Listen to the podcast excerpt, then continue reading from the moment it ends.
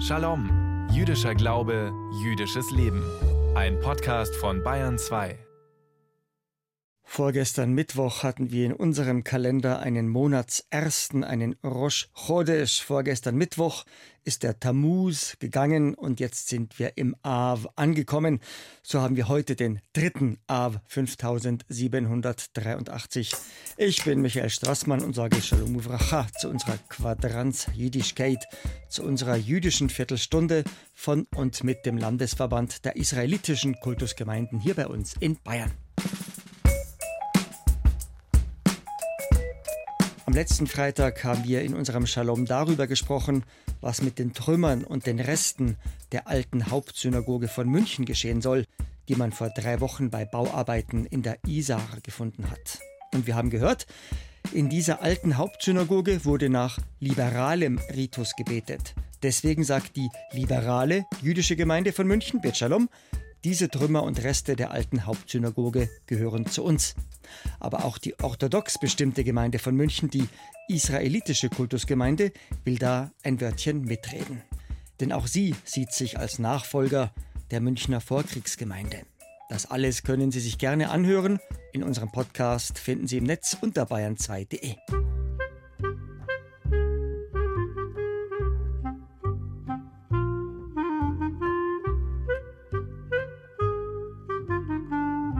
Auch heute geht es hier bei uns in Shalom um die zwei großen Strömungen im deutschen Judentum. Auf der einen Seite die Progressiven und Liberalen, auf der anderen Seite die Konservativen und Orthodoxen. Mit verschiedenen Strömungen, Traditionen und Denkschulen leben wir Juden seit Jahrtausenden problemlos. Viele jüdische Gemeinden bei uns in Deutschland verstehen sich als sogenannte Einheitsgemeinde, wo alle ihr Zuhause finden können – weil so eine Einheitsgemeinde womöglich mehrere Synagogen unterhält, wo jeder nach seinem Ritus beten kann. Wir können uns das nicht leisten, auseinanderzubrechen. Bedeutende Worte von Rabbinerin Elisa Klappek aus Frankfurt am Main. Rabbinerin, folglich liberal, denn im orthodoxen Judentum gibt es nur Rabbiner und keine Rabbinerinnen. Die orthodoxen Rabbiner Deutschlands haben ihre Vertretung und ihr oberstes Gremium in der orthodoxen Rabbinerkonferenz. Rabbiner und Rabbinerinnen nicht orthodoxer Strömungen dagegen gehören der allgemeinen Rabbinerkonferenz an. Und Rabbinerin Elisa Klappek ist seit Ende Juni die neue Vorsitzende dieser allgemeinen Rabbinerkonferenz. Damit haben wir zum ersten Mal an der Spitze der ARK eine Frau. Wir haben berichtet hier in unserem Shalom. In der allgemeinen Rabbinerkonferenz brodelt es. Sie wissen vielleicht um die Causa Homolka, dem liberalen Rabbiner Walter Homolka, bis Ende Januar Mitglied der ARK, wird Machtmissbrauch am Rabbinerseminar in Potsdam vorgeworfen, am Abraham Geiger Kolleg. Und wie gesagt, Ende Juni wurde Rabbinerin Elisa Klappek zur neuen Vorsitzenden der Allgemeinen Rabbinerkonferenz gewählt. Die Wahlen wurden um etwa ein Dreivierteljahr vorgezogen. Die Wahlen wurden vorgezogen, weil es ja die Kontroverse um Walter Homolka gegeben hatte. Er wurde aus der ARK ausgeschlossen. Aber im Hintergrund laufen ja die Verhandlungen zwischen der Berliner jüdischen Gemeinde über die Zukunft des Abraham Geiger Kollegs, des Rabbinerseminars und dem Zentralrat der Juden. Und Andreas Nachama, der damalige Vorsitzende der Allgemeinen Rabbinerkonferenz, wollte ein Zeichen des Vertrauens und in diesem Zusammenhang wurde der Wunsch der Neuwahlen ausgesprochen, damit man jetzt ein Gremium hat, das auch legitimiert ist, in die nächste Phase zu gehen. Mit der Wahl von Rabbinerin Elisa Klappek hat die Allgemeine Rabbinerkonferenz gezeigt, dass sie keinen Bruch möchte, sondern einen Wandel aber auch der wird für Elisa Klappek und für ihre beiden Stellvertreter Rabbiner Andreas Nachama aus Berlin und Rabbiner Nils Ederberg aus Hamburg bestimmt nicht einfach. Ich meine, das ist die typische Gratwanderung, die wir haben in der Allgemeinen Rabbinerkonferenz. Die Problematik, dass mehrere Rabbiner und Rabbinerinnen am Abraham Geiger Kolleg studiert haben, dort ordiniert worden sind. Die können ja nicht mit ihrer Vergangenheit ganz brechen. Außerdem geht es ja um die Frage der Zukunft der Rabbinatsausbildung. Da kann ja jetzt die Allgemeine Rabbinerkonferenz nicht einen harten Bruch aussprechen und damit Schluss machen. Ich glaube, der Vorstand bildet genau das ab, was die Rabbinerkonferenz möchte. Keinen harten Bruch, aber doch auf zu neuen Ufern. Und die Tatsache, dass mit Nils Ederberg und mir zwei Kritiker Homolkas im Vorstand sind, macht es deutlich, wir wollen diese Vergangenheit hinter uns lassen. Wir wollen weitergehen, aber ohne Homolka. Da könnte man jetzt naiv gesagt doch vorschlagen, spalten wir die allgemeine Rabbinerkonferenz einfach auf in eine Konferenz der Kritiker des umstrittenen Rabbiners Walter Homolka und eine Konferenz der sozusagen Homolka-Treuen. Etwa so, wie sich vor 25 Jahren die liberalen und die progressiven Juden abgegrenzt haben mit der Gründung ihrer Union progressiver Juden in Deutschland. Letztlich ist das liberale Judentum, die Union progressiver Juden mit Homolka, ihrem starken Mann, damals mit einer Spaltung sozusagen auf den Weg gegangen.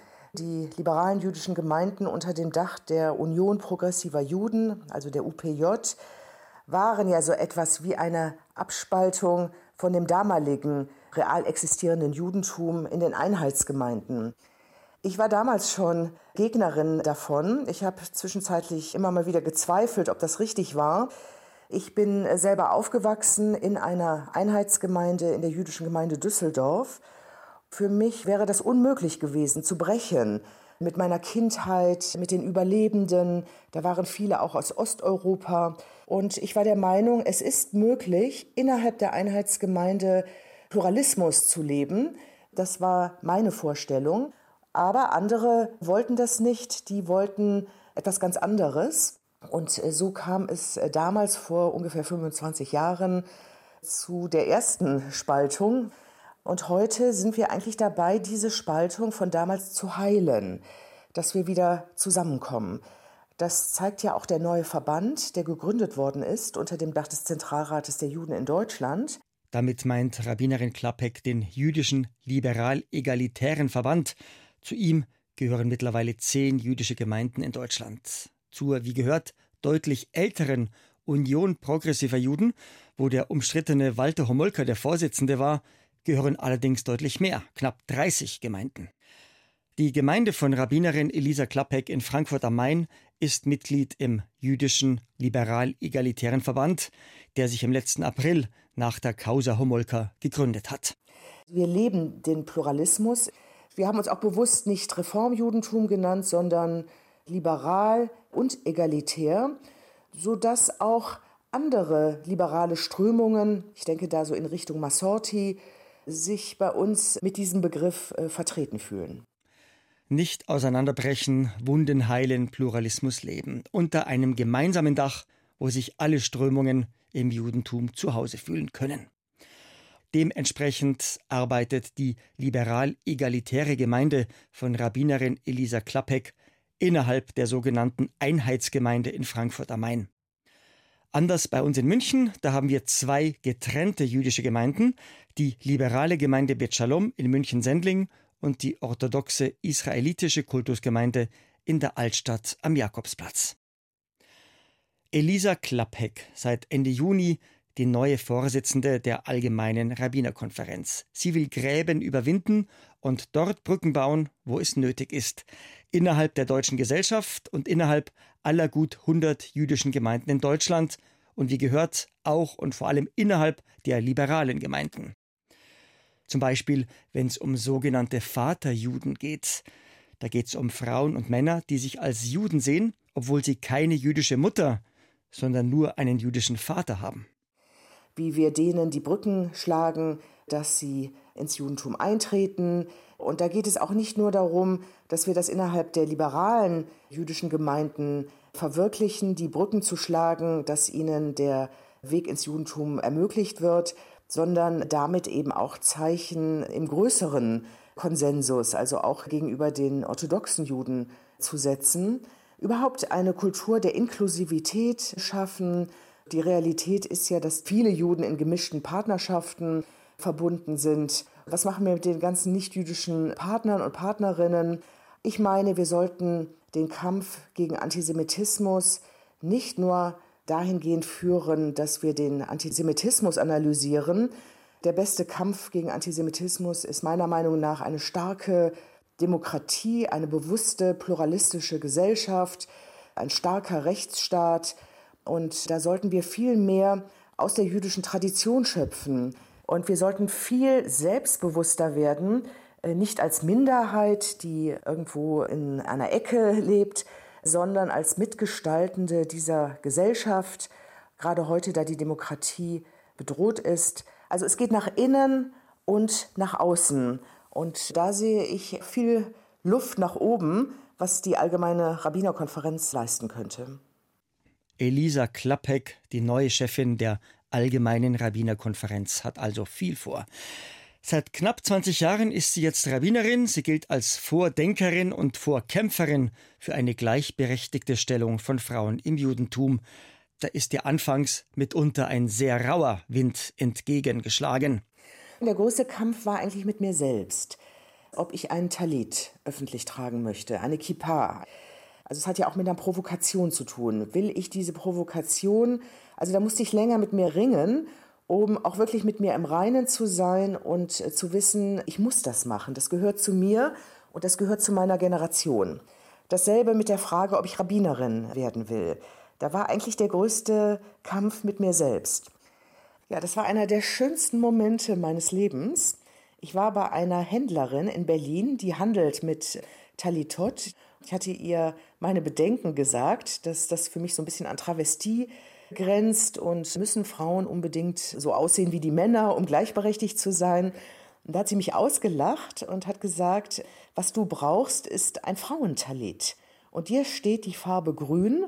Also, was du brauchst, ist ein Talit mit grünen Streifen und eine grüne Kippa. Dann war ich bei ihr zu Hause und habe den anprobiert. Den Talit mit einer grünen Samtkippa mit goldenen Fäden und ein Talit, also ein weißes Stück Stoff mit grünen Streifen und habe das umgelegt und habe sofort gespürt, das ist jetzt die Shechina, die göttliche Präsenz, in die ich mich einhülle. Das ist ja der Sinn des Talit. Am liebsten wäre ich damit ins Bett gegangen abends, nicht wie so ein Kind, was die Geschenke bekommt, die es sich immer gewünscht hat. Es war dann so, dass später ich in einem großen Gottesdienst mit 200 Leuten zum ersten Mal öffentlich aus der Tora geleint habe. Ein liberaler Gottesdienst, wo Frauen das eben auch machen konnten. Das war also auch was sehr Neues. Das gab es damals noch gar nicht, dass Frauen öffentlich aus der Tora den Text vortragen in so einem Sprechgesang. Und ich habe dann also bei diesem Gottesdienst den Talit getragen, bin nach vorne gegangen zu dem Podest, wo die Tora liegt.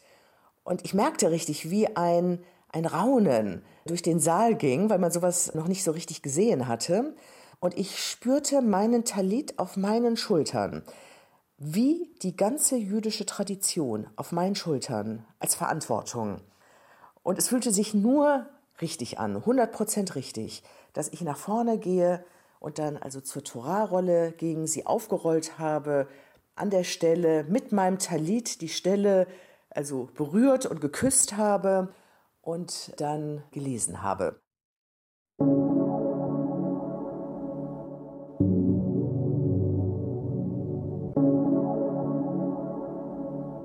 Am Freitagnachmittag kommen wir von Bayern 2 Ihnen immer mit einem Shalom. Das Wort hat jetzt unser Funkrebbe Rabbiner Joel Berger.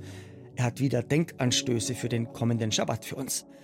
Heute haben wir, wie gehört, in unserem jüdischen Kalender den dritten Av, also den dritten Tag im Monat Av.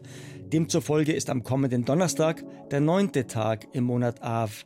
Kurz, der neunte im Av, auf Hebräisch der Tisha Be'av. Das ist sozusagen unser jüdischer Volkstrauertag. Beim Schabbatgottesdienst sind wir mit dem vierten Buch Mose durch und so beginnen wir morgen Vormittag beim Schabbatgottesdienst bei der Lesung aus unserer Torah mit unserem fünften Buch Mose, mit dem Sefer Dvarim. An diesem Schabbat lesen wir die Abschiedsrede von Moses. Kurz vor seinem Tod will unser großer Moses, Moshe Rabenu, seinem Volk Mut machen.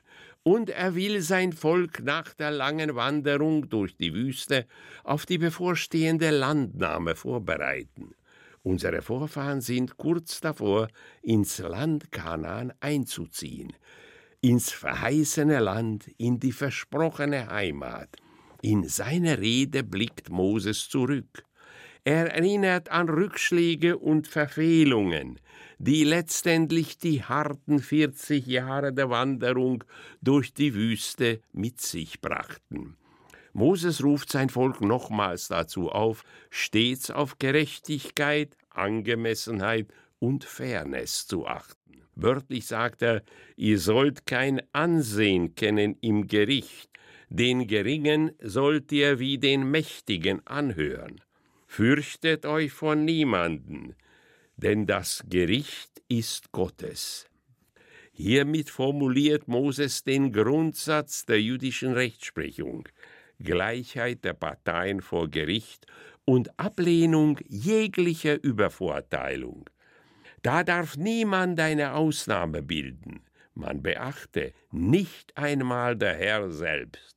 Zum Streben nach Gerechtigkeit gehört folgender Aufruf an die Richter. Wenn Moses fordert, ihr sollt kein Ansehen erkennen im Gericht, wie den Kleinen, so den Großen sollt ihr hören.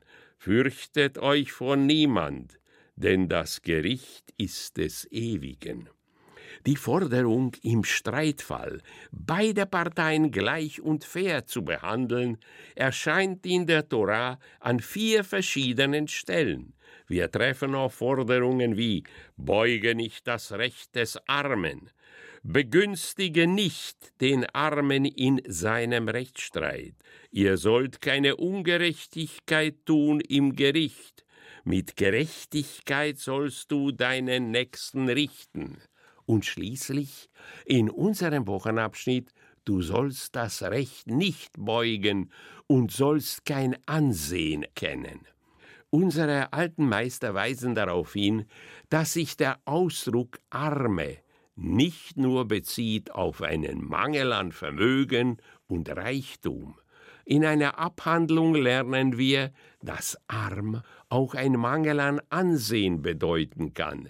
Denn wir lesen im Midrash Mechilta, wenn eine anstößige Person und eine achtbare Person vor dir im Gericht stehen, sage nicht, da sie eine verrufene Person ist, werde ich ihren Fall nicht günstig betrachten, sondern sage, beuge nicht das Recht des Armen in seine Rechtssache.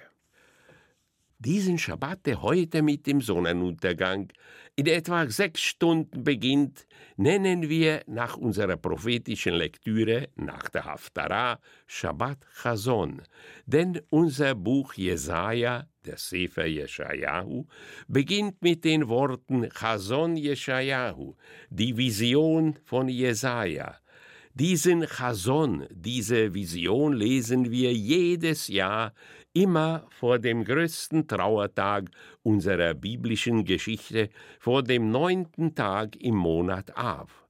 Dieser Tag, der neunte im Av, der Tisha B'Av, fällt heuer auf dem kommenden Donnerstag. Am Tisha B'Av denken wir an die Zerstörung unseres Tempels in Jerusalem und an die Zerstörung unseres Staates durch die Babylonier Siebeneinhalb Jahrhunderte später, wieder am Tisha B'Av, zerstören die Römer erneut unseren Tempel in Jerusalem. Damals folgt die Vertreibung unserer Vorfahren aus ihrem eigenen Land. Damit beginnt unsere Zerstreuung, die Galut. Bis heute leben die meisten von uns nicht in Israel, sondern in der Diaspora, außerhalb des heiligen Landes. Unser Schabespfiff sagt es uns Freitag für Freitag. Jetzt kommen unsere Lichtzündzeiten diesmal nimm, damit wir unsere beiden Schabbatkerzen heute Abend bei Sonnenuntergang bloß nicht zu spät anzünden. Also, zur feierlichen Begrüßung unseres Ruhetages, heute bei Sonnenuntergang müssen wir unsere beiden Schabbesleuchter angezündet haben. In Salzburg bis um 20.39 Uhr, in Straubing sowie in Pilsen bis um 20.45 Uhr und in München bis um 20.46 Uhr. Heiter geht's weiter bei unserem Ritt durch alle Städte in und um Bayern mit einer jüdischen Gemeinde. Regensburg 20.47 Uhr, Augsburg sowie Weiden 20.49 Uhr, Amberg 20.50 Uhr, Nürnberg, Fürth, Bayreuth, Hof, Ulm sowie Konstanz 20.53 Uhr, Erlangen 20.54 Uhr, Bamberg 20.55 Uhr, Würzburg 20.59 Uhr und in Frankfurt am Main müssen wir unsere beiden Schabbatleuchter angezündet haben bis um 21.05 Uhr. Wir hören uns wieder am kommenden Freitag Bayern 2 kurz nach 3. Der kommende Freitag ist der 28. Juli 2023, aber für uns der 10. Av 5783. Voilà, sehr, sehr. Der Landesverband der israelitischen Kultusgemeinden in Bayern wünscht Ihnen bis zum 10. Av am kommenden Freitag einen Shavua Tov, eine gute Woche. Und ich, der Straßmann Michi, wünscht Eid Shabbos, Shabbat Shalom, Omevorach, Shasha.